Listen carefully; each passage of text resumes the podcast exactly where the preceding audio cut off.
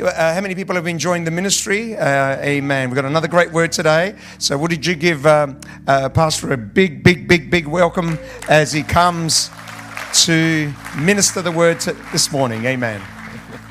Thank you, Todd. Good morning. You are suckers for punishment, huh? Back again today. Oh my goodness. I Almost stayed home myself. I thought, I've, I've, heard enough of that guy. I'm even getting bored. hey, but here I am today and uh, ready to share with you what. Hey, it reminds me of a story, by the way, um, about a, uh, this preacher, is that big choir behind the preacher. And um, uh, the guy was, it wasn't me, hopefully, but uh, you might. Anyone struggling to stay awake, by the way? Is anyone not, who's not had enough sleep the last few days? Look, all those hands go, oh, heaven help us. I'm going to have to shout louder just to keep you awake. But um, anyway, this guy's preaching and uh, a big choir behind, and he's just going on and on and on. You know those preachers, they just go on and on, just don't know when to stop. So one of the choir people had enough. In those days, they had the old hymn books. Some of you old enough to remember those hymn books. I, that was before my time. But anyway, and uh, but Joe remembers them well. Lena can't remember them, but Joe can. Hey, so um, and so she has this hymn book, and she's like, man, I've had enough. So she's, she's, she's, I'm going to knock this guy down. So she launches the hymn book right through the air. And at that moment, the preacher just walks to the side. And it goes down into the front row and hits this person on the head. And as he's sinking into oblivion, he says, Hit me again, I can still hear him.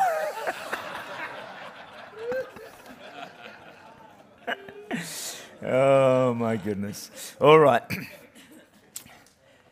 Well, let's trust God to. You know, I was just praying this morning and uh, just remember the words of Jesus.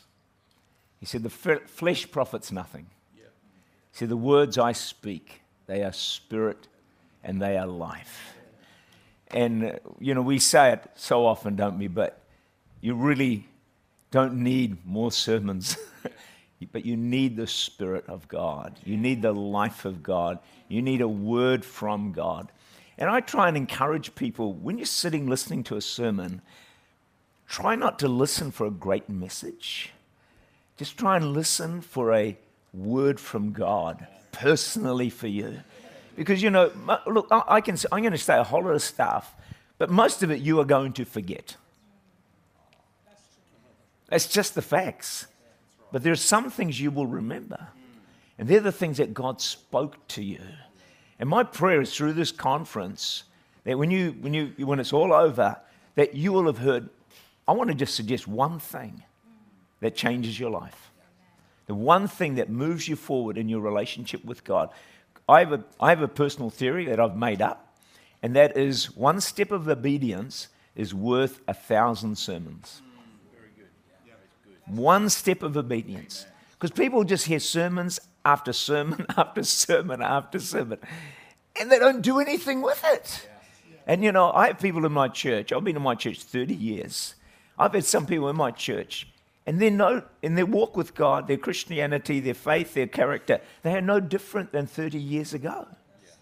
And uh, I know it's not true in your church here, but some of them are worse than 30 years ago. They've actually gone, and I think you've listened to all these sermons, plus all the stuff you listen on podcast, but it's not making any difference. You know, the Bible says, you know, be hearers of, be, be doers of the word, not just hearers only, lest you deceive yourself. You know how you get deceived? By listening and thinking because you know it, you're doing it but you're not actually living it out. You actually get deceived. So you have this, this false illusion of spirituality because you know it all. Friends, it's not about knowing it all, it's about doing it all. It's about being doers of the word. That's not my sermon for this morning. I just had to throw that out um, just to get us going. But I think you know what I'm saying. So tell the person next to you be a doer of the word. Mm.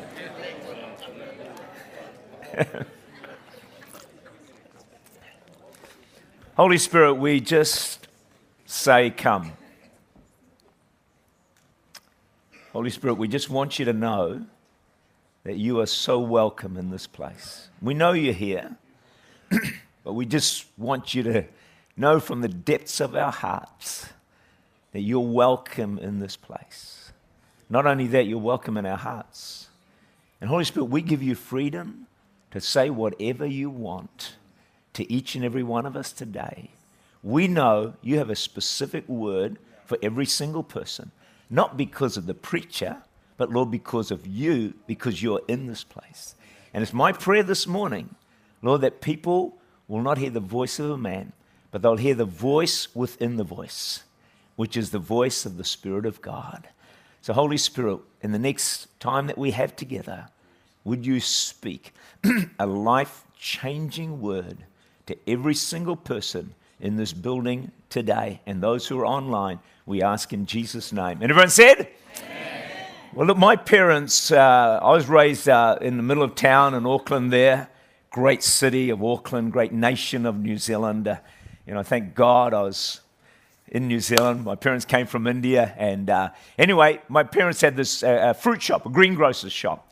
Um, I don't know if it's the same in, in, in Australia, but do you know why the Indians are no good at soccer? Do you know? Because every time they get a corner, they put a dairy on it.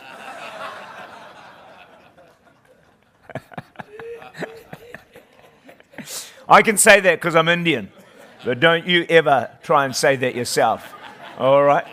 So, anyway, my parents, they worked at a greengrocer's shop and uh, uh, we, they, they made us work hard, man. I'm telling you, you young people, you have no idea, honestly. So, look, my first holiday was when I was age 17. When, I went, when a friend, friend of mine invited me to go, and dad let me go on this holiday. So we had to work in, our, in the fruit shop before school every day after school every day, in the weekends on Saturdays, and then we had to set up the shop on Sundays. So we, we, we worked. We, we learned how to work and we worked hard.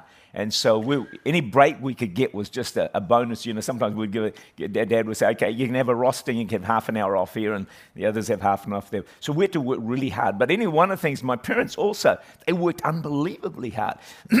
now, I hated every minute of it because it was really hard. It was really challenging, really difficult. All my friends were out playing games and doing the stuff. We were working hard. But I do thank God for it because I know how to work hard now. And it's one of the greatest gifts that you can ever be given is not to overdo it, not to burn out, but to know how to bend your back and do what needs to be done to get the job done. That's not my message either this morning, but I'll just throw that one in as well. We're just, we're just sort of throwing out anything this morning, so probably not going to make any sense whatsoever because I don't even know what I'm talking about. But anyway, we're going to keep going and see what the Holy Spirit wants to say. The point I want to make is that as a result of that, they made a good amount of money. Not, not millionaires, but they made a good amount of money. So when they passed on, the children, including me, we were left a good inheritance. Back in those days, about, we're talking about decades ago, about $100,000 each which was, we were very thankful for it. So they left us a wonderful financial legacy. I want to talk to you about legacy. And because I think it's one of the most important things that we need to really get our heads around, especially as pastors, leaders, and as Christians as well, because we're all going to leave a legacy that will affect future generations. No man is an island. You, friend, you, friend, you are not an island. Every person sitting in this building today, you are going to influence hundreds, if not thousands, of people in the course of your lifetime. Have you thought about that? You personally, by the way you live, is going to influence your family, your friends, your work colleagues, those at the school with you, those in your neighborhood, those in your street, you know, those in the church. You are going to you're going to influence so so many people. It's actually terrifying.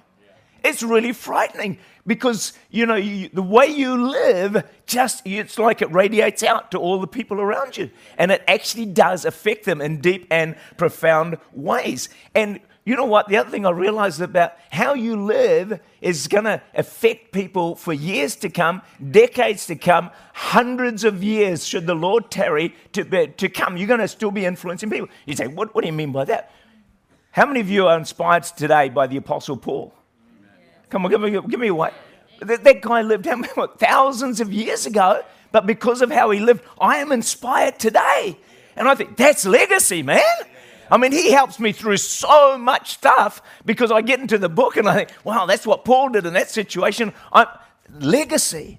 So your legacy is going to last for hundreds, should the Lord tarry, for hundreds of years. So you want to get it right. You want to get, I want to get my legacy right as well. Because we can leave a legacy in so many different areas. You can leave a legacy, a financial legacy, which is the one I got. That's great. You can leave a legacy of a great family. You know, you just worked a great family, a great marriage, whatever it might be. You may leave a legacy of helping people do well in sport, doing good, good in sport yourself, or, or good works, all the rest of it. But what I want to focus on today, because the most important legacy that you can ever leave anyone is a strong spiritual legacy for a life that has been lived out for God. That is the ultimate legacy that anyone can leave on this planet. So 2 Chronicles 17, 3 to 4, the Lord was with Jehoshaphat because he walked in the former ways of his father David. He did not seek the Baals, but he sought the God of his father and walked in his commandments. What a fantastic legacy that David left to Jehoshaphat, his, his uh, follower, son after him, who walked in the ways of his father. And that's the legacy. He didn't seek the Baals and he obeyed the commandments of God. You see, if we live for God, if we serve him, we will inspire others to do the same. So here's my point right now is don't live for yourself Live to influence others spiritually and for God because your life is your message to the world. Your life is your message to the world. Make it inspiring, make it right, make it what would be pleasing to God. Your message, who you are, who you are is your message to the world. So, my question is what message are you giving the world? What message am I giving the world? You see, I, the way I think is this success is not just what I do. I can be successful by the grace of God. I can build a church. I can preach. I can travel to the nations. I can speak in conference. I can do all that sort of stuff. And that's okay. But my, I have a bigger question than that. It's not what I do in this lifetime, but what legacy will I leave to those who are going to come after me, to those who are around me? What's going to be my legacy? And I've thought about that, friends. I want to leave a legacy of, for people to be a hundred, to live a life a hundred percent sold out for God. I want to leave a legacy of people who love God, who serve Him with passion, who are determined to fulfill the call of God upon their lives. A, a, a legacy of running with fire, a legacy of intimacy with God. I want to leave a legacy of people who, who, when they think about me, they are inspired to live for God with every ounce of strength that they have in my being. That's the legacy I want to leave. I don't know what legacy you want to leave, but that's what I've made up my mind. So I want people in years to come to think of me in that respect. So I think, you know, I think of someone like, uh, like Danny sitting here right now. He may not realize it, and I'm not going to go into too much deal, detail, but I'll tell you the legacy you're going to leave, my friend, and that you're already leaving right now. Here's a man who's got a legacy that it doesn't matter what life throws at you, no matter what tragedy and pain and suffering you go through, you still keep loving Jesus with all your heart. You keep serving Jesus with all your heart. You keep, keep your spirit right and you inspire others to follow in, in the footsteps. Friends, that is a legacy that is going to live for generations uh, should the Lord tarry to come, uh, Danny. That is going to, I mean, it inspires me. And I don't know, how many of you are inspired by the life that, that there it is that Friends, a lover of God. You know, in the, you know, he's been sick and they're struggling, all the rest. And I talk to him from time to time, and, and he's online and he's mentoring people and he's counseling people. And I think, Danny, have a break, man. You know, you're tired, you're weary, you're not well. You know, you've done your time. You know, just just put your feet up and relax. Not a chance. No chance. This man is stepping into the most fruitful years of his life as a father to many and a father to around the nation. That's legacy. That's the, come on, put your hands together. It's great man of God. And you know, to keep your heart right in the midst of greatest tragedy, that in itself is a monumental legacy because that's what's taking so many Christians out. So many people out are losing their way because of that. Thanks, Danny. Really appreciate it. It's, but this is what we're talking about. So that's the legacy he's going to leave. What legacy are you going to leave? What influence are you going to leave on the people around you? You see, success isn't what you accomplish in life. That's not really success. It's about what you inspire others to do. through your life. We have the ability to pass on righteousness or unrighteousness. We can pass on a love for God or a love for the world. This topic, before I go much further, can feel real daunting to some of you because you're thinking there, sitting there, and you're thinking, oh man, I have so many weaknesses and so many failures, and you know, my faith's not that strong, and you know, I've compromised, and, and you kind of feel like, oh man, I can't do, you know, you just don't feel excited about a message like this. Can I say to you before, before you give up on this whole thing, is God understands your battles. He understands your struggles. He understands where you are at. He understands that you may not feel that strong a Christian. But I want to encourage you today don't let that stop you doing your best to leave a legacy for others to, that will inspire others to, to live their lives out for God. I know you can leave a great spiritual legacy. I know you can do it because God has put it in you. He would not have saved you and put you in this building today if you were not capable of leaving a great spiritual legacy that God is proud of and that you are proud of. Tell the person next to you, you are going to leave a great spiritual legacy. It's a long one there, but have a go. See if you can remember that. You are going to leave a great spiritual legacy. Yes, you are. I am. We are. We're all going to do this. if we all do this, we'll bring transformation to Adelaide. You know? Because each of us is going to influence hundreds, if not thousands, of people. So, this message really is about the huge influence you have on others. That's what I really want to get through today. You have huge influence on others. Don't underestimate it. Please. So, if that's true, plan your legacy. Think about your legacy. Don't just write a will, write a legacy. Sort it out. Think about it. Pray into it. Do you know why You've got to work it out now? Because your legacy, you've got to think about because you are actually passing it on every day. This is not something you wait for till you die. No, it's today. Your legacy is passing on today. See, Danny's influencing me today. Joe is influencing me today. Lane is influencing me today. By the lives they live, their legacy, it's already being played out. My legacy is already being played out by so many other people all around us. but here's a really challenging thought Christianity is never more than one generation from extinction. Christianity is never more than one generation from it. Now, this burns deeply in my heart. It really does. This bothers me a great deal because I've got children, I've got grandchildren. And let me give you some tragic verses Judges 2 7 and 10. The people served the Lord all the days of Joshua, all the days of Danny and Tak and Joe and Lena and all the days of the elders who outlived Joshua, who had seen all the great works of the Lord which he had done before, which he had done for Israel. When all Israel, when all that generation had been gathered to their fathers, another generation arose after them. Watch this, folks, who did not know the Lord, nor the work which he had done for Israel. tragedy upon tragedy. The generation after Joshua did not follow God. Somehow the faith was not passed on to another generation. The legacy was weak. Generation Gen X, Y, and Z are aged between 10 and 57.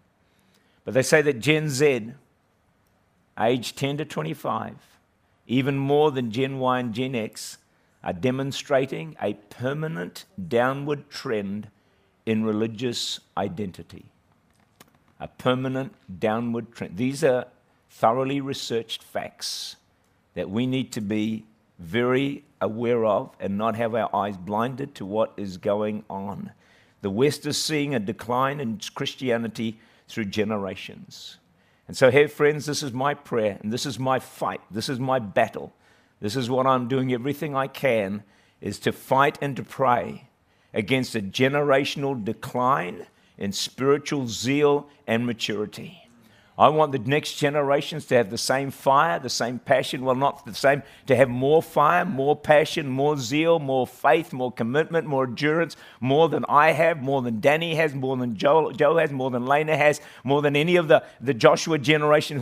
We want the next generation, friends, not a spiritual decline. We want a spiritual escalation. We want them to have a greater passion, a greater fire, a greater zeal for God, far greater than I have, because what I've had today has not been enough to change change my city, my community, my nation. We need a double portion, anointed, revival, praying generation to arise. And what we're going to do tomorrow night, by the way, give me free advertising right now. We're going to pray for basically anyone up to the age of 30, and we're going to get the fathers of the faith Danny, Joe, Lena, some of us together, and we're going to pray for that generation. We're going to impart a double portion praying, revival, anointing to come upon that generation. We're going to raise up another generation, a mighty army that's going to do the works of God, that's going to carry the flame of revival across Adelaide, across the nation, into the nations of the world, and see mighty transformation take. But, friends, they need a double portion. Just like, um, you know, Moses, uh,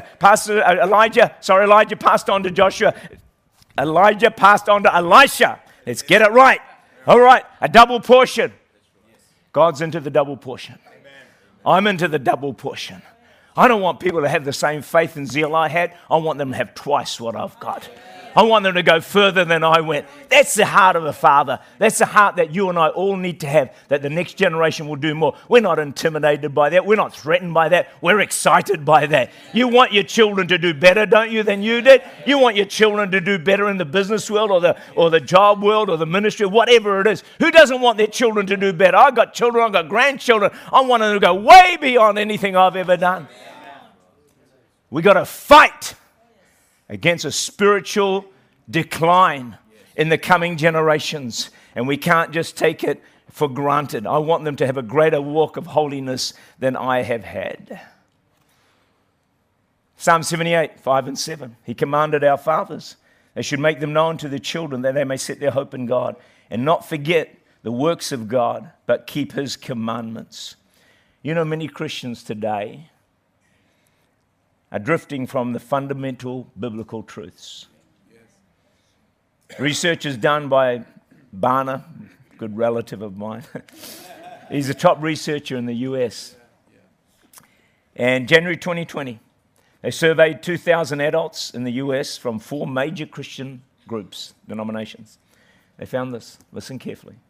They found all of these showed a clear trend away from the teachings of the Bible towards a secular worldview. There's a drift, friends, from biblical truth that has been the foundation of Christianity for thousands of years. You start drifting from the truth, the foundations are flawed. And trouble is not far away. There comes a crumbling of faith among a hopefully it's not going to happen to a generation. They said 52% do not believe in objective moral truth. Truth is now more what you think is truth. It's not what the book says is truth. Come on, folks. Let's get back to the book. It's not what society is telling us. It's not what the world is telling us. It's not what, what, what the media is telling us. No, it's what God is telling us. Believe the book.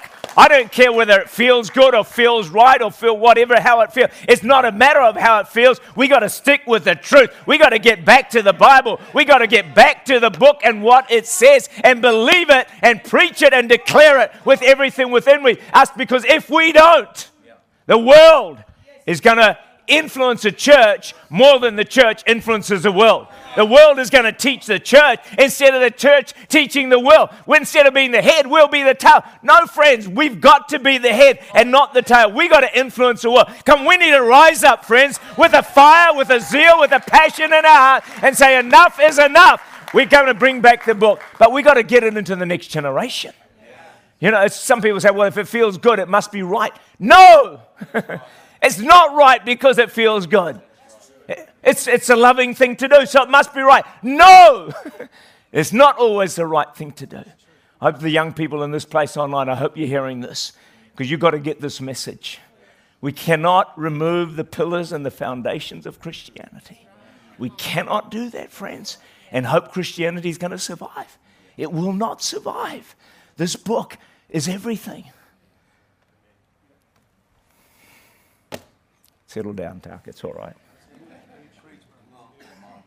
75% believe that people are basically good and not sinful.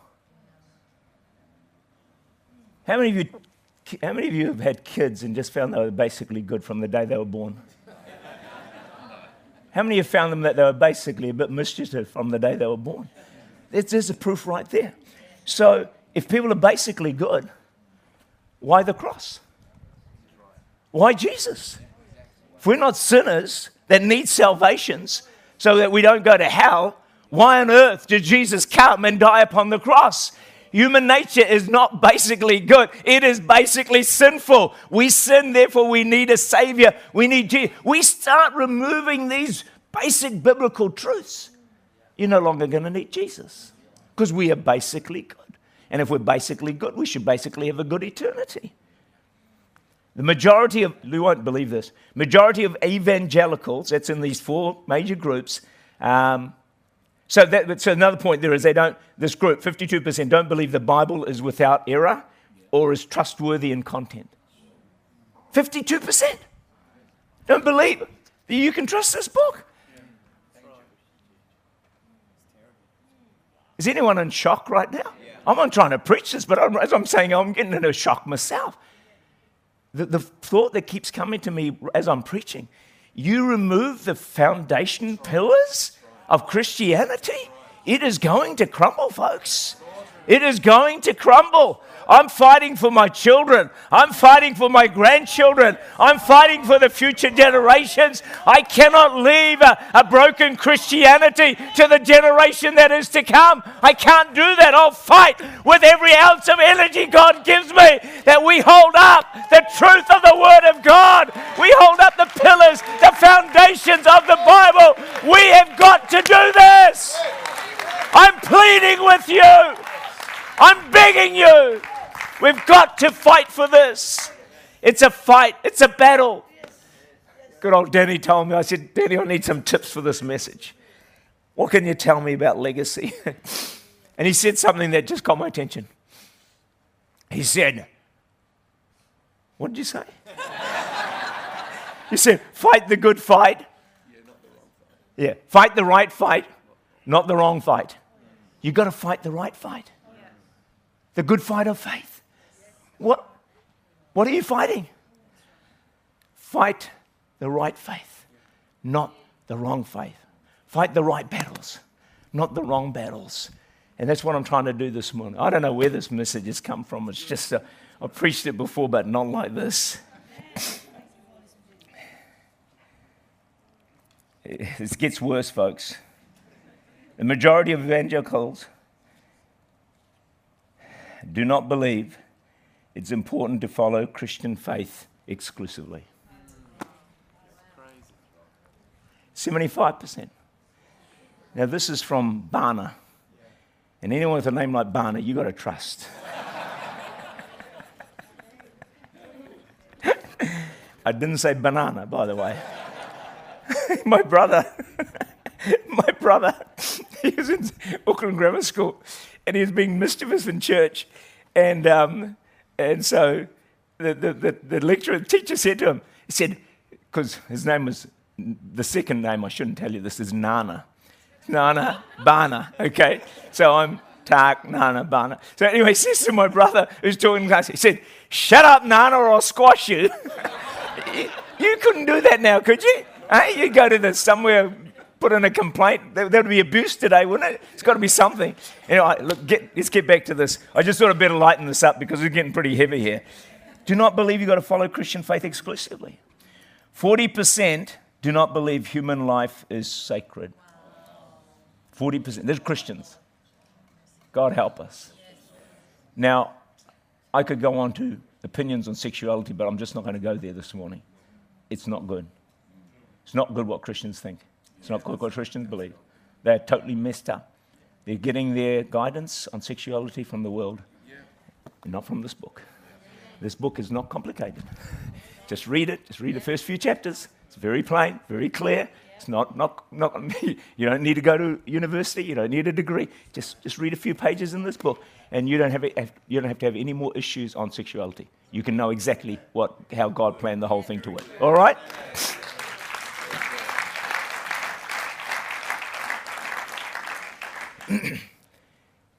Everything we do is a seed sown into the next generation.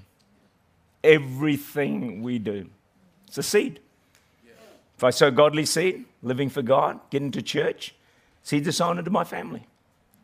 There'll be a good fruit for coming generations. If I'm lukewarm, if I compromise, if I gossip, broken relationships, bitter, unforgiving, there's seeds. No man's an island. You're not an island. If you're bitter, it's going to spread like wildfire. Don't do it. Even, even for, if not for your own sake, do it for the sake of those around you. You know, if you compromise, it spreads like wildfire. If you stop getting to church, your friends are going to stop getting to church. It's as simple as that. That's your influence. What kind of influence are you leaving? What kind of influence am I leaving? a dog wandered into a preacher's home. Three sons became very fond of this dog. It had three white hairs in its tail. So the preacher, in the presence of the boys, got the dog and they took those three white hairs out of the tail. The owner finally, through research and all, traced it back to this place and he worked out that this is where the dog was. So he walks into the house and the dog obviously greets him and recognizes what dogs are like. Have you got dogs? Yeah. yeah, I haven't. We had a dog. We had a dog once, and uh, my wife's a fanatic on cleaning, and uh, she washed the dog every day. Yeah. Yeah, so, so we kept the dog for six weeks and then it was gone. No dog in my house. Anyway, anyway, this, so this is what the pastor did. He said, in front of his sons, he took those three white hairs. So the owner comes and recognizes the dog, and he's about to say, hey, this is my dog. And the preacher says to him, well, hold on a minute. Didn't you say there's three white hairs in the tail? And they look at that, there's no white hairs. So the, the preacher, the, the, the owner of the dog leaves, and the family keeps the dog.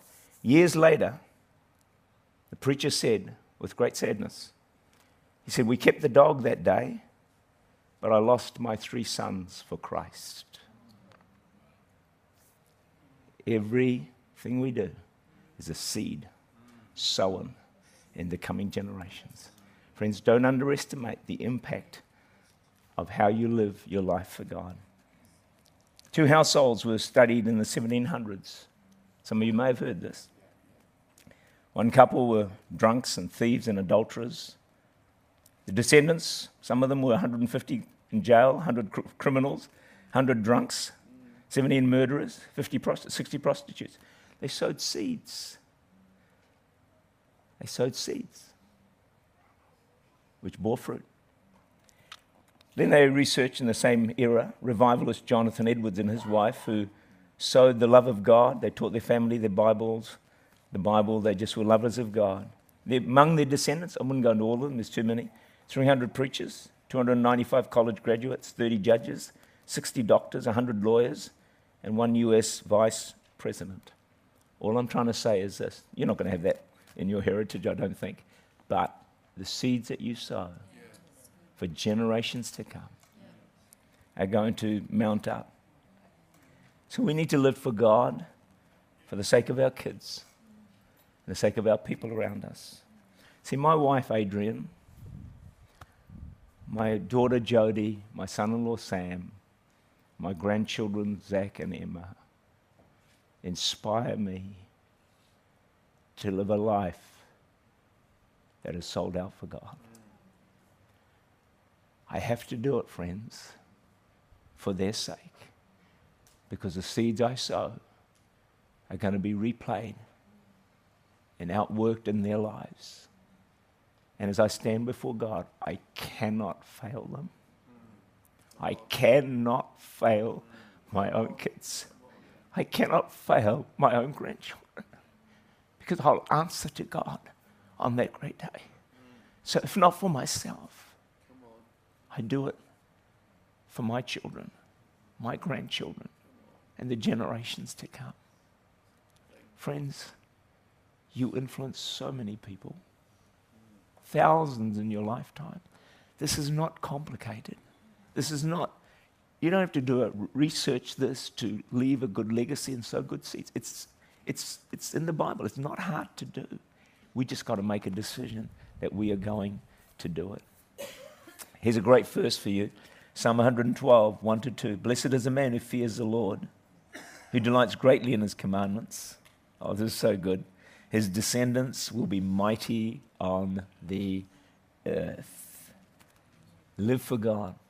And the Bible says your descendants will be mighty on the earth. You leave a good legacy. So we've got to move from a success mindset to a significance mindset. The big difference between just being successful. You success comes and goes. Significance lasts on. Do things that live on after you're gone. Plan it now. Here's a good question to ask yourself right now. In fact, ask the person next to you. Don't let them answer it. Just ask them, uh, what do people say about you? Go on, just ask them. Don't answer it though. What do people say about you? Right? It's a really good, who reckons that's a good question? What do people say about you? Right? There's a few fights going on down the back there. That's all right. I just don't think we stop enough and think. We just go our merry way.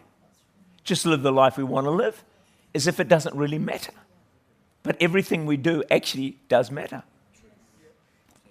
The smallest things we do, it actually matters. God notes it all. You know, He actually knows uh, the number of uh, hairs on your head, Joe. It was very quick to count, actually. Just, but, but, but Danny's was even faster.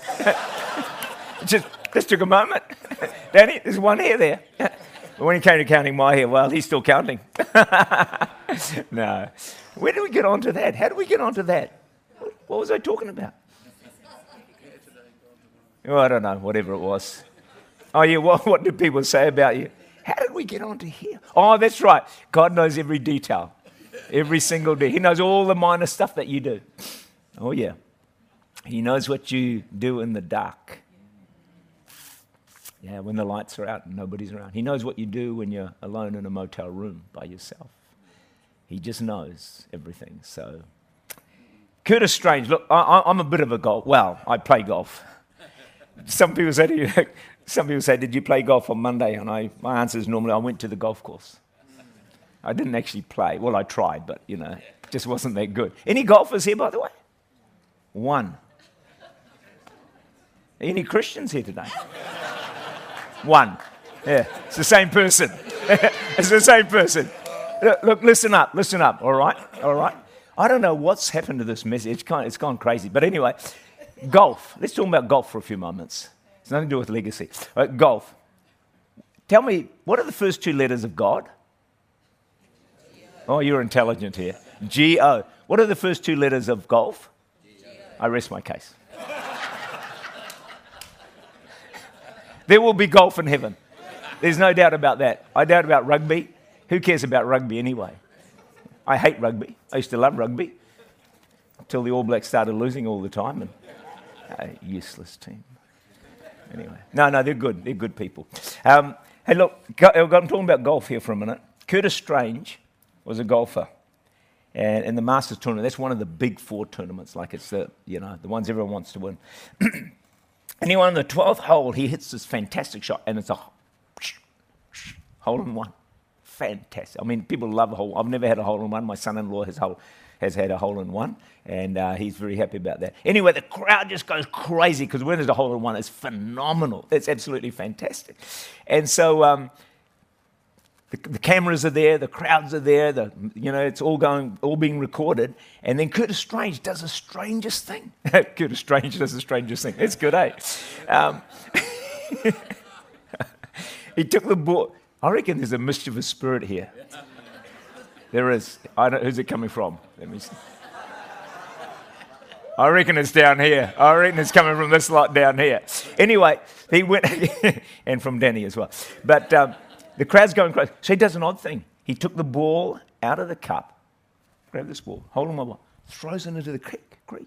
The camera's zooming on him. The crowd is going insane. And they, they ask him the question. They say, Why didn't you keep it? You could have left it to your grandchildren. I love his response.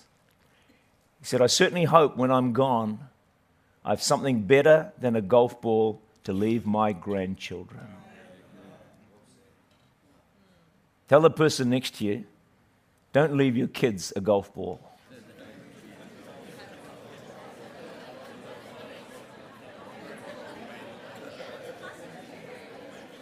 Don't do it. You can do better than a golf ball. You can do better than a golf ball. All right. Let's draw this to a bit of a close. 2 Timothy 1, verse 5. When I call to remembrance the genuine faith that is in you, which dwelt first in your grandmother Lois and your mother Eunice, and I'm persuaded is new also. You know, we love Timothy, he's a great man of God. But the credit, a lot of it must go to his mother Eunice and grandmother Lois, who left a great legacy of faith. And I know in this church there's four generations, aren't they? I mean, you guys are, you, you guys should be preaching here and I should be listening because you guys have actually done this. It's just absolutely phenomenal. There's not many churches, I don't think, around the nation that can talk of four generations of faith being passed on one to another. Give yourselves a mighty clap. Yeah!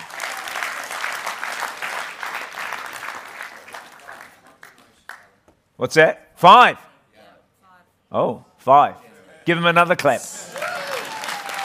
Five generations. Wow. That, that is absolutely amazing. That's what it's all about. Just keep it going.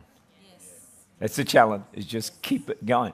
Don't let five, let's go to 10 generations. Let's keep it moving on. Let's get, be a model. Be a, let this church be a model to the churches of Adelaide that you have generational transfer of, of, the, of the grace of God, of the love of God, of the power of God, that you have a, a generation that's get, getting more anointed, more holy, more in fire, love with God, more on fire, and you pass it on. So you see a generation, generational increase in love from God, and while the rest of the place, in many places, going for generational decrease. You can be a model in that, that area in this church, and I pray that that will take place for you. You know, one of the things that we need to understand with all of this is that the fruit of our ministry, you see, Eunice and Lois, they, they may have well been, some of the, one of the grandmother may have been gone before Timothy was really coming into his, his best. Listen to this the fruit of your life and the fruit of your ministry is not mostly seen in this life. A lot of it is after you've gone because your legacy lives on and on and on. Some of you might get to the end and think, man, I wasn't that fruitful. Hold on a minute. You just don't know how fruitful you are because it's, it's not how successful you were in this life and how many accolades you got. It's how much of a legacy you left when you've passed on to the other side. And the ones who leave a legacy are going to be seen far more fruitful than the one that was just successful in this life. So it's all about legacy and leaving it for our future. So, can I just say with that, can I make this point? Pray for your children daily. Pray for your children daily. Da- I said daily, not occasionally. I pray for my children daily, every single day. I may miss, you know, if I'm traveling or something, I may, you know, get caught in other things, but basically every single day. I pray they're going to love God, pray they're going to serve, all that sort of stuff. Friends, prayer is powerful. In fact, probably one of your first responsibilities as a parent is to pray for your children. I mean, they're your fruit. They're, that, that's where your legacy is going to live strongest, you know, most of all, in your own children. So please pray for them um, on a daily basis. So 2 Chronicles 6, verse 42. Watch this. O Lord God, this is Solomon. Do not turn away the face of your anointed. Remember the mercies of your servant David. 2 Chronicles 7 1. When Solomon finished praying, fire came down from heaven and consumed the burnt offering and the sacrifices. And the glory of the Lord filled the temple. David is dead. He prays, God, remember your servant David. He dedicates the temple, and the next thing, the glory of God fills the house. That, my friends, is legacy that David left to his coming generations. Wow. Hard to believe, eh? I mean, and the thing about David that I like, he messed up so badly. He messed up so. I've got a whole message on that, by the way. And yet, I'm right off track here, but I'll just throw this in for good measure. David messed up so badly. And you read the New Testament, Jesus says, I'm the son of David. Like, what? No. Can we just hide that a little bit somewhere? He's a bad guy, murderer, adulterer, liar, cheat. I'm the son of David, all through Scripture. It's a, a revelation of the blood of Jesus and how God can restore and all. But there's a whole different story right there. But David here left a great legacy. So my final, final point is this choose today the legacy you will leave. Start thinking about it. If you haven't already, start planning it. And let's all be like Joshua, that we can declare 24:15, if it seems evil to you to serve the Lord, choose for yourselves this day whom you, serve, you will serve. But as for me and my house, we will serve the Lord. And that legacy will spread far and wide across not just your own family, but generations to come. Friends, God has put it in you to leave a great spiritual legacy. Don't let the devil lie to you. I don't care how many mistakes you've made. I don't care if you've been a David. I don't care what you have done. You come to God in repentance, He'll forgive you. God's put everything within you to leave a phenomenal spiritual legacy. And I would say, why I can say that with confidence, if that wasn't true, you wouldn't be in this meeting today. Oh, God wouldn't have you listening to this message and then say, ha ha, now you're never going to be able to do this. No, no, He's got you in here because He knows that you have it in you. And I declare and I prophesy and I proclaim you will leave a great spiritual legacy for generations to come. In Jesus' name, amen.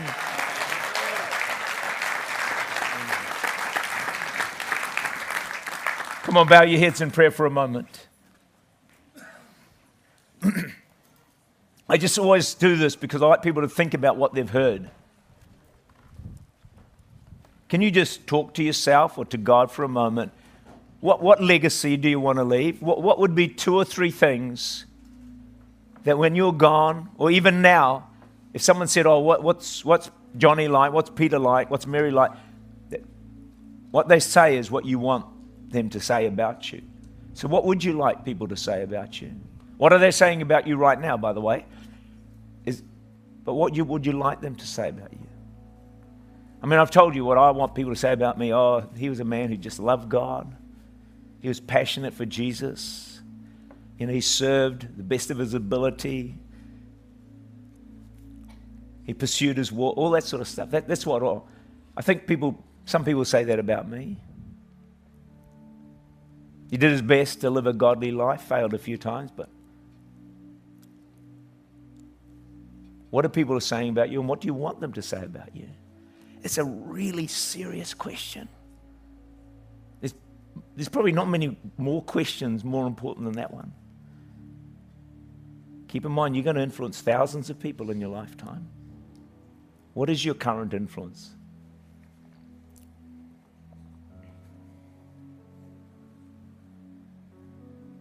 Here's my second point What's one change you can make to leave a better spiritual legacy? Because one, sermon, one step of action, as I said, is worth a thousand sermons. What's one change? Is, is there one? Maybe you don't need to. But is there one? Is there one thing that comes to mind? You know what? My children, my grandchildren, often visit my house, house, and often they'll just know I've got my Bible in my hands, or it's on the table beside me. They, they know. I want them to see me reading the Bible. Just a thought. You don't have to do that. But what's what's what's one thing? Or do they do they know that you're in your closet praying? Do they see you serving God in the house? Do, do they see you engaged in worship? What's one thing? And this is not to condemn anyone, but just to, so we can make progress. What's one thing? Just think about that and maybe make a note of it somewhere. Here's the next question What's one thing you need to stop? Hey, just doing about one thing that you could do. What about this one? What about think about this? Be in church every Sunday. Get your children to church every Sunday. That would that one decision will have huge generational impact. Get your child, get yourself and your children to church every Sunday without fail. Think about that one. That's simple, man. And it's biblical too. But then, just the next point is what's one thing you, you need to maybe stop doing? Uh, some of you, nothing will come to mind, and that's fine. But what's one thing you need to, oh my gosh, Holy Spirit's just told me two things I need to stop doing. Oh dear. I knew I was preaching to myself. Two things I need to stop doing.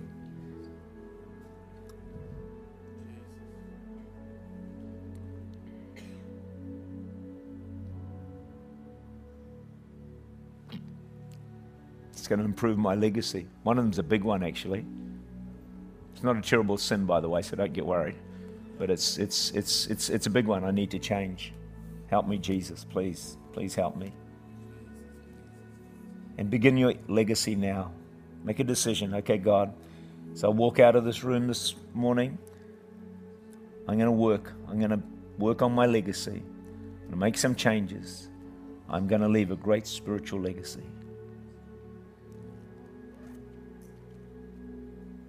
Let's stand together.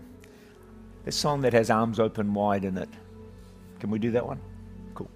cool. What was your name again? Luke. Luke. Yeah. Luke. He's in the Bible. It's Luke. Every man has a price. legacy. You want a good legacy, mate? I'm your man. Hey, no, come, on, let's get serious. We're, in the, we're being serious here right now. so am I. Anyway, but um, come on, arms open. This is a song of surrender. And legacy really comes down to surrender. If you're surrendered to Christ, you're under the lordship of Jesus, the legacy will take care of itself.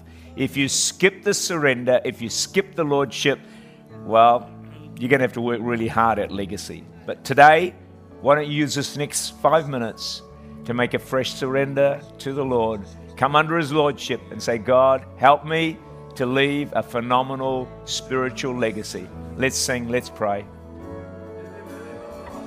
So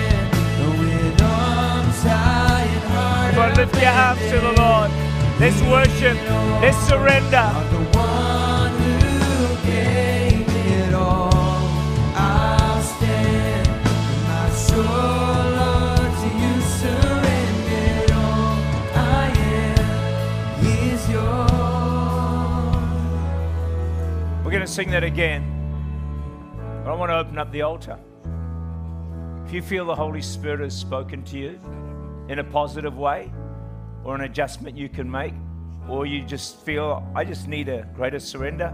I need to just come under the Lordship of Christ. Sometimes you position yourself for God to do something. And the effort it takes to get out of your seat and come to the front, God knows that you mean business. So I'm going to open up this altar there. For just whatever we've shared this morning. If something has touched you, impacted your heart, and you just feel, you, you, Lord, I just want to make a deeper response in this. I really want to leave a, you know, whatever it might be. So the altar is open. You come, and then we'll just pray uh, shortly for those who do come. The altar is open.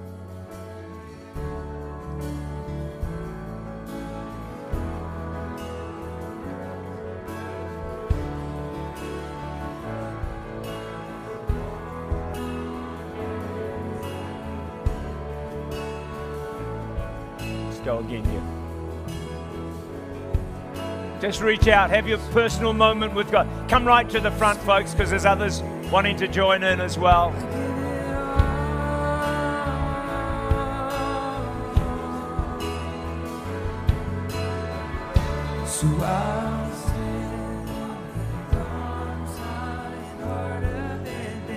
Just stop when you can. Just before we sing that fully, listen, those at the front. Just felt the Lord say that there's going to be a divine transaction. As you stand on this altar, something is going to happen in your life. Divine transaction, maybe less of you and more of Him. Whatever that might look like. You may feel something, you may not feel something. That doesn't matter.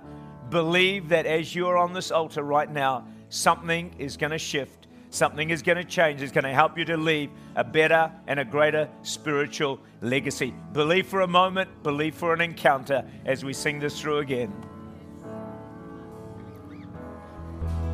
Father, I thank you, Lord, Holy Spirit, every person that stands at this altar today. Lord, this is not a religious moment. We came to an altar because it was a good thing to do. But Lord, this is life is built on altars. See it all throughout Scripture. Men and women of God built altars, defining moments in their lives. And God, I'm asking this morning in your grace and mercy that this will be a defining moment for those who stand on this altar, for all of us, God. That something will be deposited in our lives by the Holy Spirit. That, Lord, we're going to leave a great spiritual legacy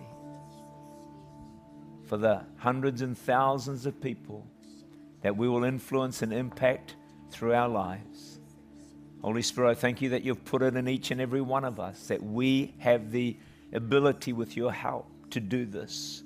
Despite our weaknesses, our struggles, our battles that we face in our own personal lives, Lord, we are not disqualified. We're not disqualified. So, Lord, I pray for that divine transaction, Lord, to take place this morning. And, Lord, as people go from here, Lord, this message and thought of leaving a great spiritual legacy will be deposited deeply in their spirits.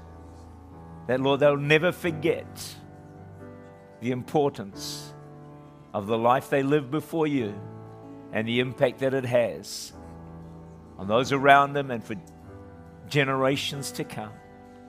So, Lord, I just declare over every single person that they will leave a great spiritual legacy. In Jesus' name, amen. We're going to wrap it up with this last song of praise. So, you can stay at the altar or feel free to go back to your seats, but God bless you. Thank you. Thank you, Jesus. Thank you, Jesus. Just worship the Lord right where you are. Amen. Just do some business with God. Amen. Just right where you are, build an altar. Amen. Just spend some time speaking to God. Amen. Thank you, Jesus. Just worship Jesus. We love you, Lord God. Thank you, Jesus. Thank you, Jesus. Thank you, Jesus. You know, sometimes it's not the big things that need to shift in our lives. Uh, sometimes it's not the it's not the, it's not the, the big things that even destroy us, it's those little foxes. Um, and that's why coming into the presence of God and just stilling our spirit, say, Holy Spirit, you speak to me. What are, the, what are those changes I need to make? And just allowing the Holy Spirit to speak to us, learning to hear that voice of the Holy Spirit, to just make those little shifts that maybe in the short term mean nothing, but if we if we keep on that track in 10, 20, 30 years, there can be major consequences. We just love you, Lord. We just love you, Lord. We just love you, Lord. Just speak by the Holy Spirit, Lord. Just speak by the Holy Spirit.